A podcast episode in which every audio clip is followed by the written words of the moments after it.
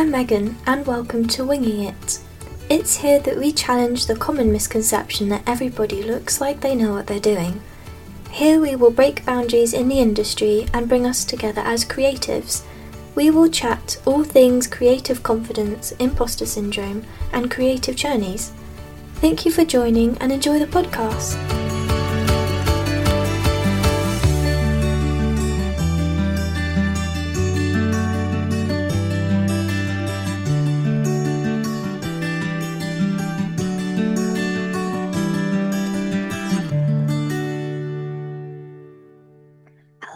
Today in this episode, I am joined with Katie. Hi, Katie. Hello. How are you? Yeah, I'm good. Thanks. How are you? I'm really good, thank you. It's really lovely to have you as a guest. Thanks for having me. No worries.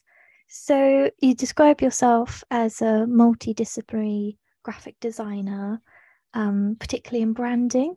You are currently freelancing as a design director at How and How, is that correct? Yeah, I just finished up there actually. Um, it was really lovely, and I'm jumping back to work with Koto in a couple of weeks' time. Oh, nice. Um, it's actually quite recently you've moved over from um, Australia, isn't it? Yeah, I did uh, like two and a half years out there working at design studio in their Sydney in their Sydney studio. So yeah, I've only been back since well, actually, it's probably been three or four months now, but um, yeah, back in time for a lovely summer. So it's Yeah. great timing. Lovely. I um I followed you whilst you were out there, but you moved over there at a really scary time. You were over there during lockdown. What was that like? Very bizarre. I think it's difficult to separate the two, right? Because it was weird time for everyone, Mhm. but it was a really difficult time to to start a new life. yeah, Uh, difficult to create friendships and community and all that periphery stuff. But a brilliant, well, it, theoretically a scary time to start a new job. You Yeah. know, the job market was super unstable. Mhm. Uh, last in, first out, they always say. But DS were great at kind of saying your job is safe. And uh, my studio mates and my colleagues became my family because I didn't know Mhm. anyone and yeah, everyone I knew was on a different time zone. So a weird time, uh, but also a brilliant time to kind of get to explore a different country a little bit. And even though they were very strict there, I lived by the beach. So, yeah. you know, swings and roundabouts. yeah. Is there any particular reason why you decided to move back? Because I think that was a bit of a shock for me because it seemed like it was all apart from the lockdown, it all seemed like rainbows and fairies over there. um, yeah, that's classic Insta highlights, Yeah. isn't it? Uh, I think that uh, sort of practical reasons, really. All my best friends and my sister are getting married, missing massive milestones, and the thought of having to choose, you know, which of these people that I really care about am I going to travel back for? I can't do it all.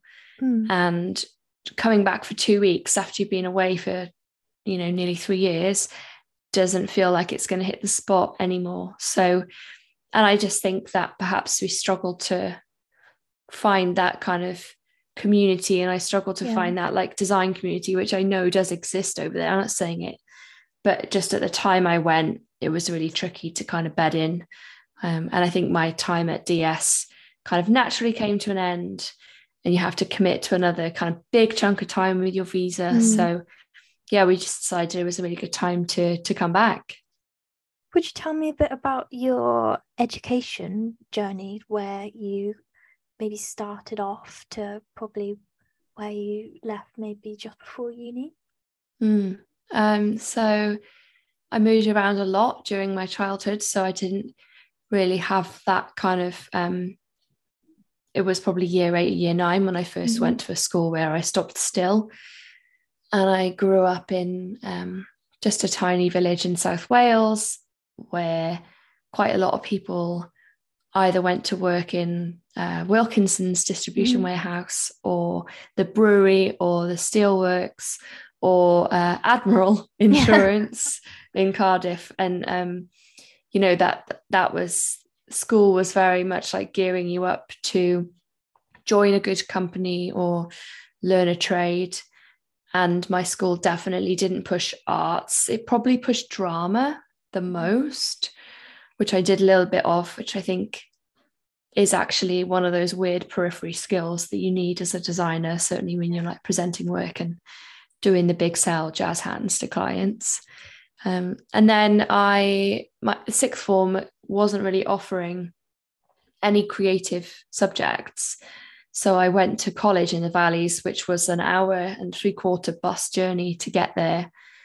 And I did, uh, what did I do? Graphic design, English language, IT, and photography. So again, they're like all yeah. periphery skills of design. Um, and I only found out about graphic design and design through my I don't even know where I first heard the term, honestly. I don't either, actually. Yeah, it's kind of weird. Like some people can really pinpoint yeah. exactly where they heard it. Like you knew someone, but I definitely didn't know a single designer. I won a logo competition in year seven. So I'm like wondering if maybe it was around that time for the local youth club. It's actually so lame. It's called the Zone. Um, but yeah, so I went to the careers kind of coach or officer. He got like one appointment in year 10. Mm-hmm. And I said this phrase to her, graphic designer, and she had this big book of jobs and she had to op- like go to it to read it because mm. she didn't know what it was. Yeah. So I was kind of blindly fumbling towards this thing.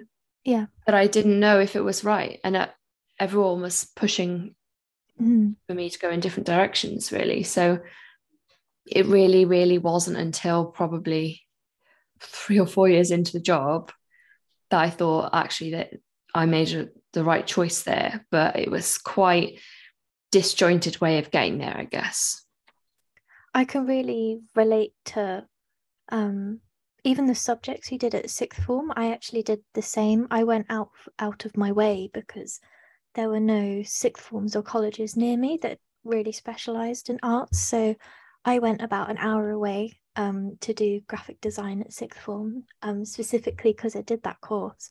Mm. Um, and I also did English and psychology, but I feel like they really fed into each other.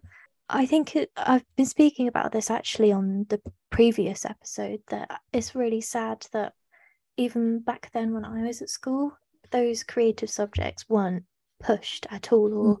encouraged. Um, the only one that probably was was maybe drama. Mm. And um, watching my siblings go to school, they're not even an option anymore. It's just, it's really sad because it, people are missing out. It's actually really um, like ignorant almost because yeah. the creative industry is huge. It's such a massive part of mm-hmm. our economy. It's now one of those industries that can be fully remote. Yeah. Um, it's, it's booming and it makes up a huge part of our workforce. And I'm not saying yeah. you don't need people to go into trades and you know i'm but it's a kind of oversight not to mm. educate because i from what i've been seeing over the last couple of years there's a lot of people retraining or mm-hmm. going to places like shillington and learning and leaving their kind of tr- more traditional job so i think that's a real indication that we're failing people in education yeah.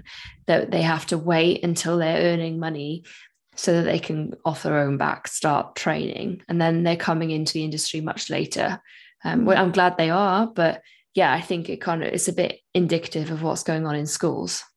Yeah definitely. I think i also struggled to kind of explain what that term graphic designer was to my family as well because mm-hmm. i can also relate to you that everybody from where i grew up they do go to the same sort of similar places you you mentioned um, and design is this strange sort of world that nobody really knows about. I wondered if you had that maybe same experience like me where you felt a bit like a bit of an outsider or struggled to maybe explain it to people what you wanted to do?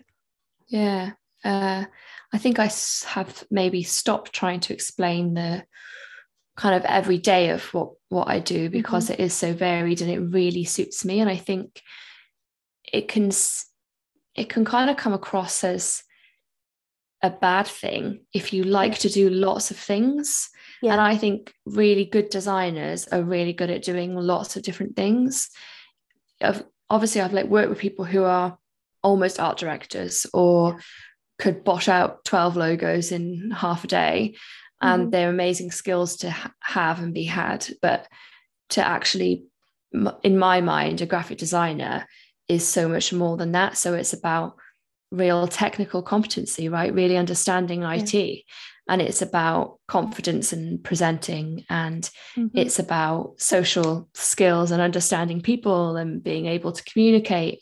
It's about being able to write. It's about being yeah. able to curate. Uh, so it's impossible to describe that to people and i think working for big studios has always helped me as like an immediate in so like working for mm. ds is a easy one they work in big branding they've yeah. done brands like the premier league mm-hmm. airbnb deliveroo and yeah. people like immediately get it mm-hmm. so that helps um, but i don't really mind that people don't understand what i do to be honest, mm-hmm. because it is really nuanced and it does change every day. And if it wasn't like that, I think I'd be really bored. Definitely. I think it's all about really believing in yourself and staying true to yourself, which is what I've started to learn already. And I think as a very recent graduate from Falmouth, I think mm-hmm. they really encouraged all of those things that you were just talking about. Um, you are a um, and also a Falmouth graduate from a few yes. more years ago than me.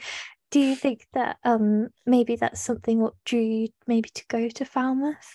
I, it's it still baffles me that I went to Falmouth in the first place. I think maybe there was a part of it that I wanted to be as far away from Wales as I could be. um, don't tell my mum. Uh, so I think that was part of it, and I don't think they'd mind me saying this that when I went, the facilities, you know, were really not great. They they were in had planning permission for completely new building for design. We were in kind of scrappy area. There weren't that many computers, you know, um, there wasn't much it, it didn't seem that appealing. And also Falmouth's pretty sleepy. And I, you know, I wasn't sure about it at all. And then I heard John Unwin, who was course director at the time, mm-hmm. talking about the power of design. And it was the first time I'd heard, I'd been to a few different open days by then, not about the facilities and not about the technical capabilities yeah. and not about what they were going to teach you and about the values and the morals that they were trying to instill mm-hmm. and that they're empowering people to think that creativity yeah. can change the world. And I was like, all right, cool, I'm going to go there. And if I don't get in, I literally said, if I don't get into Falmouth, I don't think I'm going to do this because it's like, mm-hmm. I'm a bit I'm a bit like that. Like if I think that's the best place to go and I don't get in there, then I'm like, well, I'm not good enough, so I'm not going to do it. Um, but luckily, I got in. God knows how. That's so funny because I was exactly the same. Actually, I I had the same sort of experience when I went for I think it was an open day as well, and I had to go to my what was called a progress coach at sixth form, and I had to have a backup. And I said, well I don't want to back up because if I don't go mm. to Falmouth, I'm not going anywhere. Mm-hmm. But um, yeah, it is really interesting that they made me definitely feel like I had a place or I actually felt like I belonged somewhere that mm. I could change the world with design. Whereas when I went to other places, perhaps that were maybe a bit bigger or had more facilities, it, no matter how many of those things they had compared to Falmouth, it was all about what they were telling me. Yeah, it's tricky. It's tricky, isn't it? Because I think when you're just focusing on one subject, like in school, it's all about the doing and it's all about proving that you yeah. can do. Whereas at Falmouth, it was very much like you'll learn how to do it yeah. later. We're going to teach you the theory and we're going to empower you, and it's all about ideas and you know, I look back on my portfolio. Mm-hmm. It was, you know, I, I, see portfolios all the time. Mine was not as good as the portfolios that I see. Yeah. But there was an ability, and some creative directors also have this ability to be able to see past execution completely and understand someone's passion and their ideas and what they, how they think. And Falmouth really focuses on that. So you come out maybe without these like tangible skills. Mm-hmm. It's kind of weird. You like leave with like a car full of hope and ambition and optimism. And then it's like, right, what am I going to go and do yeah. with this? But if you're not optimistic at that point in your career, mm. then I, you know, what is the, it's not, you're never going to be an optimistic person, I think. Yeah. I'm interested to know if you felt like you had maybe a plan after uni because I definitely didn't. I only kind of realized what sort of maybe part of design that I really wanted to get into, probably even mm. in the last term of my third mm. year at uni. I definitely had visions of what I wanted to go into. Mm-hmm. I knew I didn't want to do packaging. That's the one thing that I don't possess. Well, I haven't done it for years. Maybe all of a sudden I could do it, maybe, but yeah. I had a completely disastrous packaging brief. so that ruled out any packaging agencies. Um, I it's kind of the same as going to Falmouth. I really wanted to work in one of these huge agencies, the agencies that mm-hmm. everyone was aspiring to. And I did um I did an RSA brief, which I won, and that kind of um, led it to a chain reaction of placements. So I had quite a lot of placements lined up, and everyone was quite cagey. Like my my year group, there was some tension there about that, mm. and I I sort of I, I I I kind of had what I wanted and then felt really uncomfortable with it. Um. And at the time, the partners were like the one to the agency to be at, yeah. and I had a placement at the partners, and to me, I thought that'll be it. I'm going to mm-hmm. give that my all, and that's the best of the best, and I'm going to work there. Yeah. So I really thought I had it made, but actually, it mm-hmm. did not go down like that at all. Um, yeah, I think that, and this is the bit of the journey that people don't really talk about is mm. having the right to change your mind. So I did a placement with Jamie, who just started Supple Studio, who'd only been going about six months. Mm-hmm. And um, he'd moved from London. He co founded Magpie Studio, but left and moved to Bath to be closer to family and raise his kids mm-hmm. here. And I did a placement with him first because he gave me my placement before I won RSA. Yeah. And I loved it. And he was working on, I wonder if I can say this. I will. Channel 4 rebrand pitch at the time. Um, sorry, Jay, if I'm not allowed to say that. and, um, you know, he's doing this amazing work from essentially a cupboard in a, yeah. share, in a studio in Bath. And I was about to leave that and go on to my placement at the partners. Mm-hmm. And then coupled with that, I met my now husband in Falmouth. Mm-hmm. And he's a boat builder. It, you know, London, we could we could and never can been able yeah. to reconcile the two. Maybe now we can, mm-hmm. but he can't do that work from the a capital city like that. So yeah. that was this other factor that I'd never heard anyone talking about, like mm. considering the rest of your life in those kind of decisions. Yeah.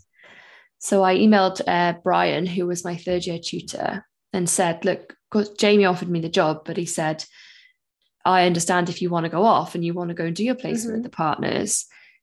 But if I have someone in after you, you know, I I can't say I'm not going to offer them the job too. Yeah. So I emailed Brian and said, I didn't tell him, oh, well, I love this boy and he would get better off the bath. I didn't tell him that part of it, but I said, these are the two like options. I've been offered this opportunity. No yeah. one knows who Supple are. Mm-hmm. It'll just be me and Jamie. I'm not going to get that big studio, big name thing that I thought I wanted. Um, but also, I'm loving it and it feels like wrong mm. to turn this opportunity down. What should I do? Um, and he had a really similar beginning to that and he said i think it's a really good opportunity and i think you should take it. Yeah. So i did. So i i had a plan and then all the best laid plans. It it fell by the wayside. So mm. it's all well and good. I think it's good to have goals but it's also really important to allow yourself that flexibility and opportunity to react to things because yeah. what i thought i wanted I mean, I could have gone to the partners and loved it. We'll we'll mm-hmm. never know, but I wouldn't change the I wouldn't change the decision I made anyway. Yeah, that's so great because I even though I haven't done those next steps yet after uni, it's just it's really interesting to think about that there I've definitely felt those pressures against my um colleagues at uni. There was those big pressures that what were you doing if you weren't going to like the big the big companies mm. but then when you actually sit and think about it some some of those values aren't other people's values and when people say that, oh, I might take a break for a bit or I might go and work for a smaller studio, it's, it's kind of feels like it's not as represented as well. And it's it's really mm. interesting. There's this strange pressure that I didn't think there would be, but yeah. Is it still that way? Because I feel like those kind of like big agencies that were there when I graduated, I don't know, they don't feel as prominent now. It is really interesting, especially as after the lockdowns, I think people are really starting to think about like you like you was about their life, where they want to work, um, maybe a few steps in the future, and people are really thinking about remote working. Mm. Um, but personally, for me, we had a lot of guest lecturers definitely throughout my third year, and the big brands that came in, they weren't actually as impressive as they thought they were. The kind of morals and things they were talking about, it was just all very intense. Whereas the smaller companies seemed to really value as a person. Mm. And I really liked that about them. Um, so I think it's slowly changing, but there is still that kind of conflict or perhaps a sense of competition, which I was actually mm. really surprised about. Yeah, and it's mad because it all it all evens out, and like as you get a few years in, you look across to your peers and you see them succeeding, and you're like, good for you. But at the time, maybe that's a Falmouth thing, maybe that's a mm. everywhere thing. But it felt really competitive towards the end of my degree, which was a shame because in other universities, I know that that's when people pair up and mm-hmm. that's when people collaborate, and that's how people make connections to start their own studios. And I didn't feel that in my cohort at all. Maybe that was me, you know, maybe I maybe I was the competitive one. Like I don't, you know, I was not fully formed as a human being yet. So I that could have come from me. Who knows? Oh, I think I was maybe the same. I think there's still that element. I think that's that's still there. It still mm. feels quite secretive in a way. People don't really talk about what jobs they were going for or somebody might slip out that they've done an internship over the summer and we think oh we, we didn't know about that but mm. i i kind of wish it was perhaps a bit more supportive yeah well there's enough room for everyone i think that's the that's the kind of narrative that's maybe getting a bit tired in the industry yeah. is there aren't enough jobs there's not enough opportunities mm-hmm. i don't think that's true no not at all so I, you know, I just think maybe it's just an old narrative that that hasn't gone all the way down to Cornwall yet. Yeah, possibly. It's a long way down. Are you surprised at your career so far? Because you have already talked about that perhaps this isn't where you thought you might be. Um, but I wondered if you ever thought that you might move to Australia one day. Definitely not. That's such a nice question. I am surprised at my career. Mm. I think uh, I'm kind of proud when I look back on just kind of rolling with it and yeah. making choices in the moment. So, like, given the opportunity to go to Sydney, it kind of came about in a sort of odd way. It's sort of decided I wanted to leave Supple. And if it hadn't been my first job, I probably would have stayed forever mm-hmm. but I needed to go and see. I still had that partner's itch to scratch, I think. Yeah. Uh, and I'd learned a lot, and I felt like I wasn't learning at the same rate anymore. Mm-hmm. So I actually told Jamie, and that's another thing is like, you're not supposed to tell your boss when you're thinking of applying for a new job. And yeah. it, I asked so many people, and they were all like, don't tell him, that's a disaster. Find the job first. And I just said I couldn't bear if he found that out from somebody else. Mm, so yeah. my whole career, I've just kind of gone with my gut. Mm. And it hasn't always panned out, maybe, but at least I don't have regrets on how I handled a situation. So I told him he was such a good egg about it.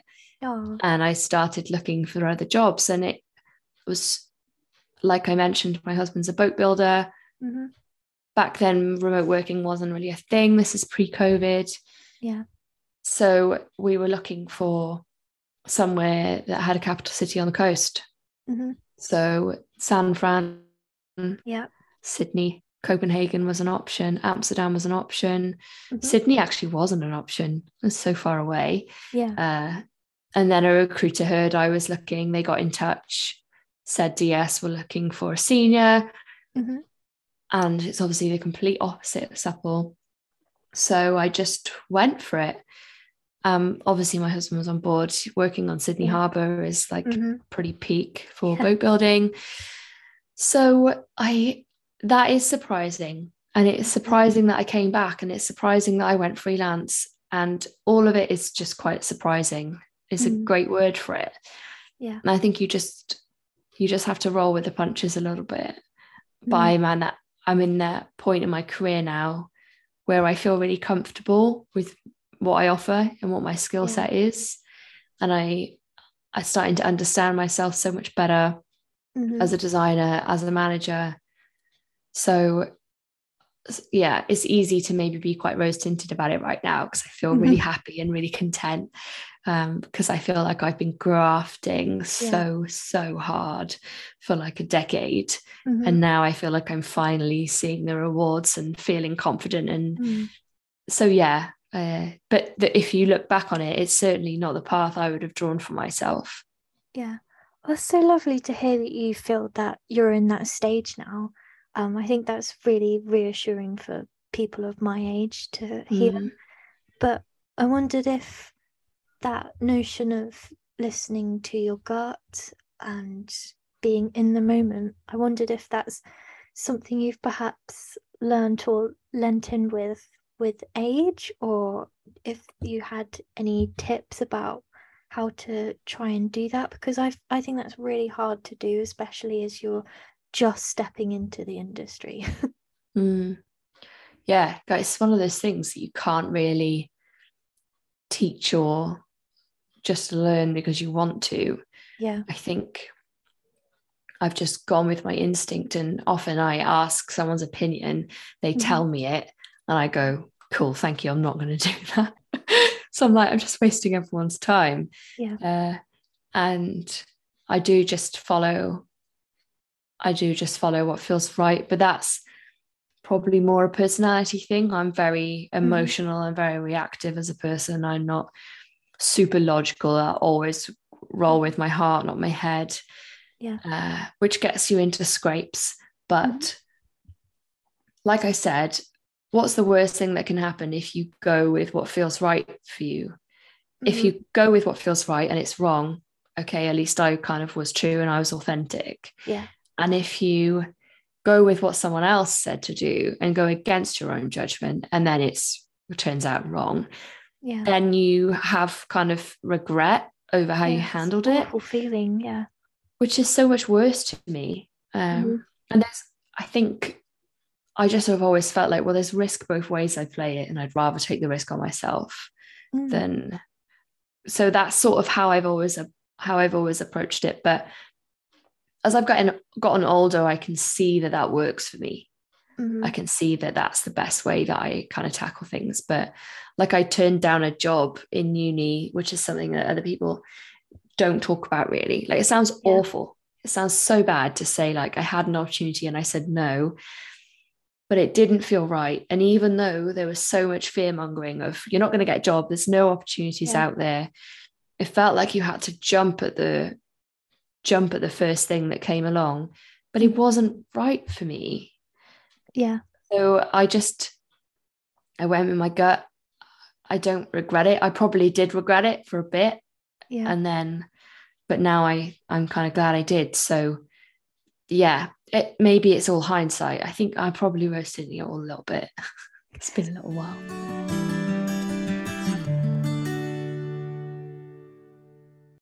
I wonder if you could tell me a bit about your upcoming NDA podcast, which is very exciting. But I wondered if you could tell us about what we can expect from that.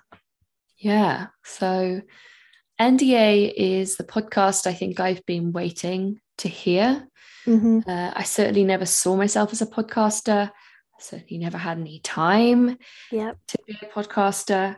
Um, and there are some great creative podcasts out there, but all the best design commentary is sort of happening on Twitter, and it's like Yeah. it can be a bit of a poisonous place, and Mhm. uh, it's really hard to hear tone, and you know that classic like how internet conversations descend. Yeah. Um, I love this industry. I love being in a studio, and I love good discussion about the things that are wrong. There Yeah. are lots and lots and lots of flaws in this industry. And I just was waiting for this space to hear about them. Mhm. Anyway, so it doesn't come along. And I had this idea, I've probably had it hidden in the notes app on my phone for the last two years. Yeah. And then also rapidly coming up to my 30th birthday. And I've never done a side project. Mhm. I've always been hustling so hard for the agencies Yeah. that I've been working for, killing it over time, really like working Mm-hmm. myself to the bone for them. And I don't, I'm glad, like that's just, um, I'm glad that I did that. But I was like, wow, I'd love to do something for me. Mhm. So there was actually one particular debate on Twitter that made me launch Yeah. and it was uh, Johnson Banks. Michael Johnson posted a job ad, Mhm. and they didn't put the salary range on. Oh. Someone kind of replied and said very kindly how, th- like, why Mhm. there should be a range. Um, I'm not saying that how the conversation ensued was positive. Mhm. It really wasn't, and uh, but there were some really, really interesting points.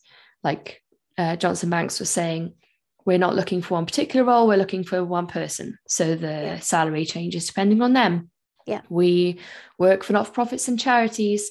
We can't compete with the likes of Yeah. DS and Superunion and Koto. It doesn't mean I necessarily agree with Mhm. that point of view, but no one was listening to the counter arguments because it was all being had in just the most disrespectful way. Oh, wow. And I thought, I want to talk about this. I want to have these discussions in a way that's positive.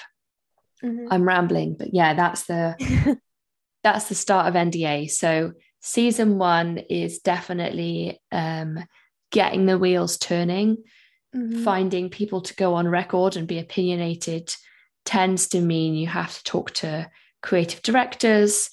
And that's the other part that I kind of hate about our industry is you only ever hear from the people at the top who typically tend Mhm. to be white male. So I'm trying to find that balance of having those people that are privileged enough to be able to have an opinion, but also hearing from grads and juniors, mids, people from project management, strategists, copywriters, you know, like everyone on the periphery. So there, yeah, season one is almost done. And then that's going to be coming out every Wednesday. And we're going to be talking about things like uh, what it's like to be working class in the industry, Mhm. why no one talks about money, Mhm. what it's like to have a bad manager.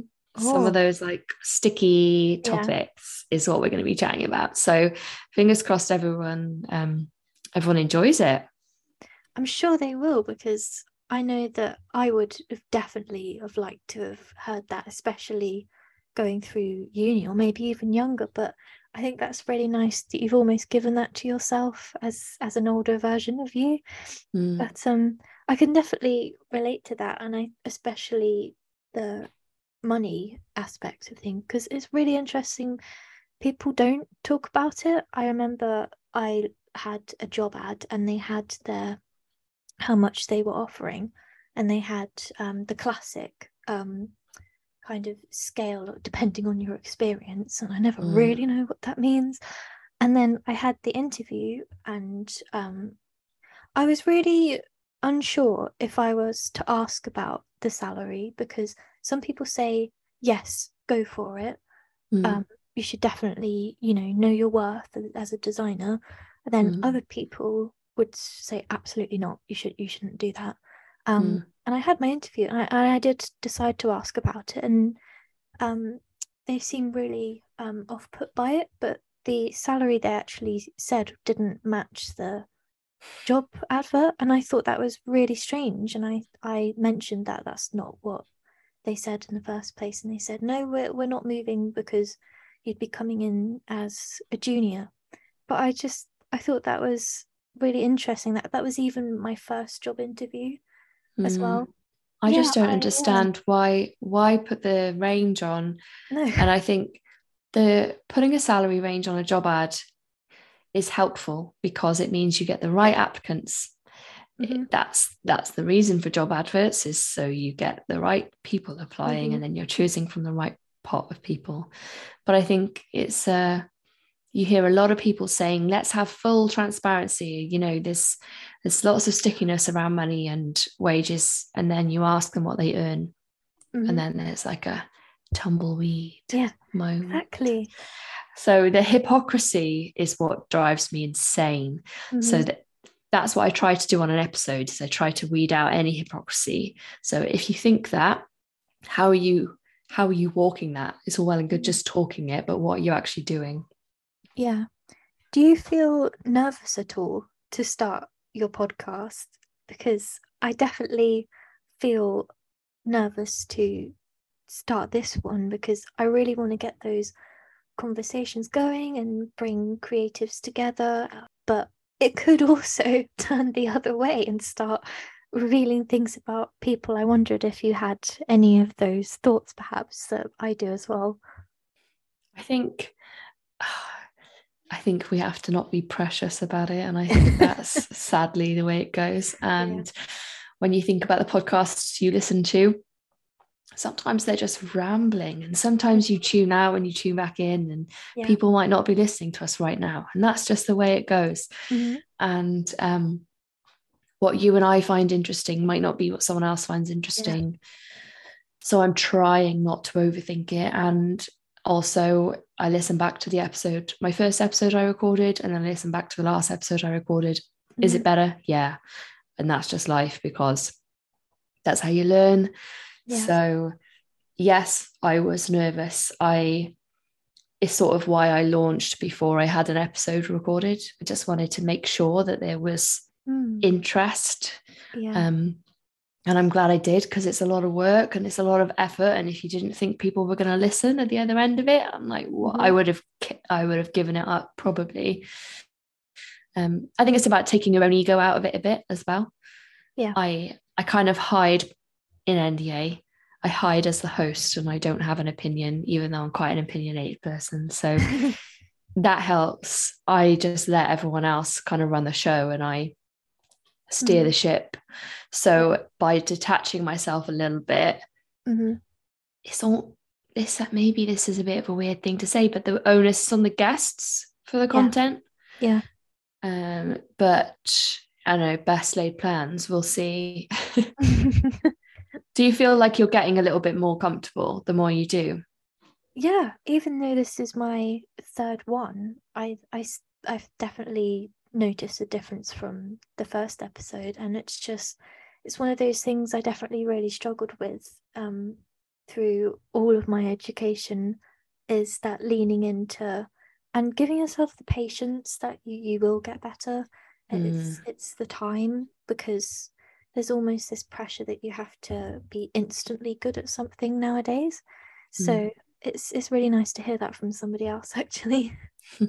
Are there any other times or perhaps like really big moments in your career so far that you feel really nervous about? Because I I think that's not really talked about either, but you just don't see the behind the scenes of people working on projects they're perhaps really nervous about.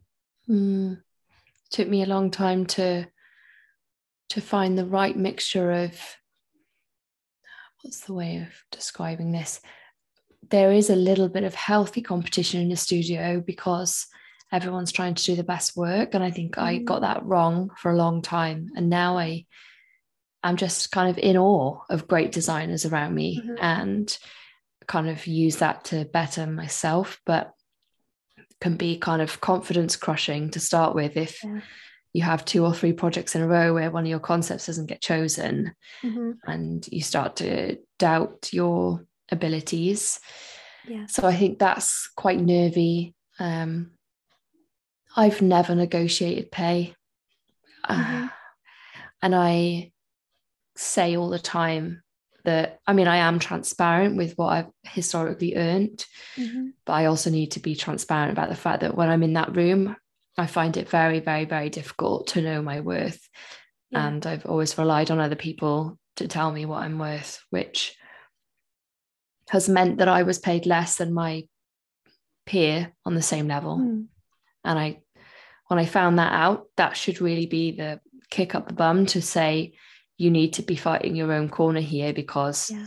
he is and you didn't. And the difference is 10K. Mhm. And that's so I'm very, very nervous still around conversations with money. And I think that's because I grew up with none and it's just a sticky, sticky subject for me. And I don't, you know, don't know if I'll ever get really good at it. Um, Mhm. But that's still on my to do list to figure out how to have those conversations in like a more constructive way. I also wondered because I know that you identify as she, her. Mm. Um, I wondered if perhaps that identification is perhaps also a factor of that as well, because we hear all these horror stories as um, women um, in education that it is predominantly white males and the conversations around pay as a woman is really Mhm. difficult. And I wondered if you'd be able to squish that or you'd be able to tell me that is true, but this is how I've been dealing with it so far. Because it's it's a really hot topic, but there seems to be a massive range of opinions about it actually. I think that it's impossible to ignore the gender pay gap. Yeah. But when you acknowledge it, you also have to acknowledge that gender is a fluid hmm construct now. And I do identify with a lot of the traditionally femme attributes. Yeah. Which is, I really like empathy and emotion and Mhm. um yeah a lot of those like kind of historically Yeah. female assigned characteristics which i think make me a bad a bad negotiator and they make me a bad person to fight for my fight for myself i have absolutely seen misogyny throughout the industry Mhm. there the representation is slightly better now than when i graduated Mhm. Jamie took me to lots of award dues and charity events and design events.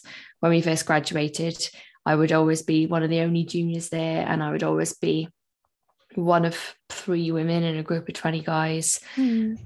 And that was difficult. And I think that that you, you take that in. You you Yeah. take in that you're a minority, and I'm not really a minority No, you know i'm a white all. woman and there um so there's privilege that comes with that but Mhm. yeah i i think it absolutely is a problem and i think Mhm. pay is one of the easiest markers of that divide and of that issue but i would argue and again this probably comes from a place of privilege because i'm at a point in my career where i'm Mhm. earning enough and also i'm not mo- money motivated as is Mhm. apparent by how little i've done about what i earn i care more about feeling like the the lesser of my in my kind of group of colleagues impacts my work Yeah. i when i feel like i have additional pressure and scrutiny Mhm. my work's not as good so i do my best work when i feel comfortable so i can be brave Yeah. and that's where i think women drop out and don't end up into leadership that they have this additional scrutiny and they have to prove themselves just honestly exponentially more than the men around them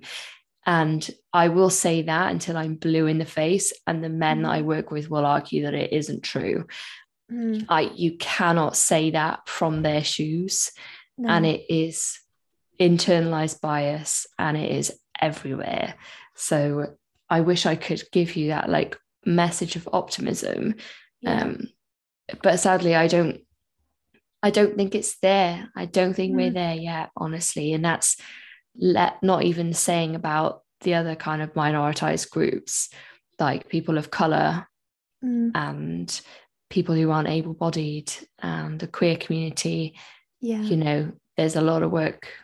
There's a lot of work to do. Yeah, it's just so frustrating to think about because it just it's just so tiring after a while Mm. just to think about those people in those positions and to think that people won't listen or will say that's not at all the case it's it's so frustrating because you just don't feel heard and nobody should be made to feel that way at all but it almost um puts people like me off to enter the industry and i think i think that's really Yeah. sad I think you just have to. That's a responsibility for for me and my generation. yeah If I see things in the studio, that I'm calling them out, that Mhm. I'm empowering the younger designers. It's something very simple, but how. Um, just thinking how to word this. There was a a difference in how I was addressed over Slack and how my counterparts were addressed over Slack. Mhm. And when it's written down in black and white like that, that feels like tangible proof. So Mhm. I went to leadership and said, You're talking to them like this, and you're talking to me like this. Do you do you know that you are? Because I don't Yeah. think you're bad people. I want you to see the discrepancy and I want you to see and think about how that is coming across to our younger female team. Yeah. And all I can do is keep finding those little moments, sadly, where I need to have physical, tangible evidence Mm. that there's a difference in how we're treated and raise it. And it's Mhm. that classic saying, isn't it? Is you've got to leave the door open behind you. I think Yeah. you've got to try and push people through the door behind you. I think that is something that we need to be really active about. I think a good dose of optimism, though, you know, you need it, and it's not all doom and gloom. Mhm. But it, yeah, it's like I need to be realistic. I think about Yeah. about my experiences.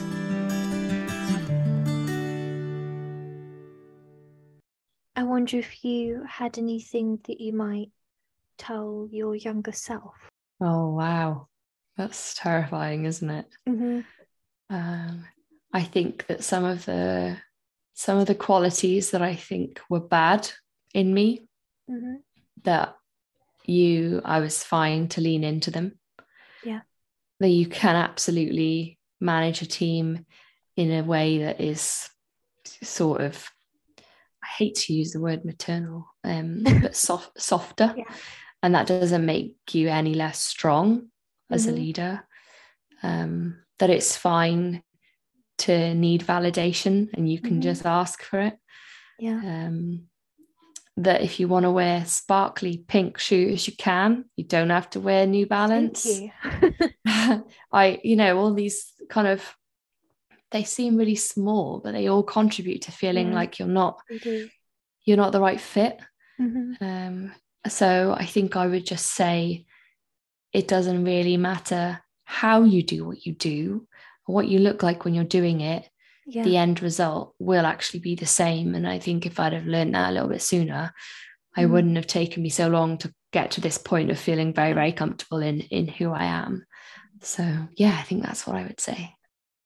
I wondered what you might tell your older self. This seems to catch people out because they don't often think about what they might tell their older self. I'm not going to get any older, am I, Megan? Surely I'm going to stop aging here. 30's lovely. Um, my older self. I think that I just hope that I'm still striving for balance Mm-hmm. and how I used to think of impacting the design industry and impacting the world of design Mm. might be smaller moments than I had imagined. Mm. And I hope that I continue to have those one on one conversations with people and they're just as important as standing on the stage at a conference. So Yeah. I hope that I haven't lost sight of the things that make me really happy and haven't fallen back into that trap of I need to be working for the biggest best agency in the land and I need to be a Mhm. D&AD judge and I need to, you know X, Y, and Z because it Yeah. in this current moment i they they're not things i care about Mm-hmm. but i think you could really easily let your ego get the better of you so Mhm. Yeah i guess to my older self it would be are you still trying to be as authentic as possible Mm. what it's like a time capsule it's like that um Billie Eilish video, you know, and they ask her the same questions every year and she has to Oh, answer yeah. them. Yeah. Yeah. Well, thank you so much for being such an amazing guest. Uh, thank you for your pearls of wisdom and your honesty because it's, it's really valued. Thank you so much for having me. It's been great. No worries.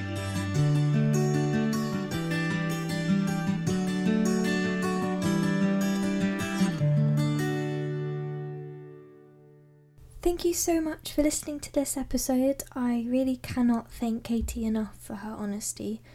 Do check out the NDA podcast, it's definitely worth the listen. See you next time for another chat. Bye.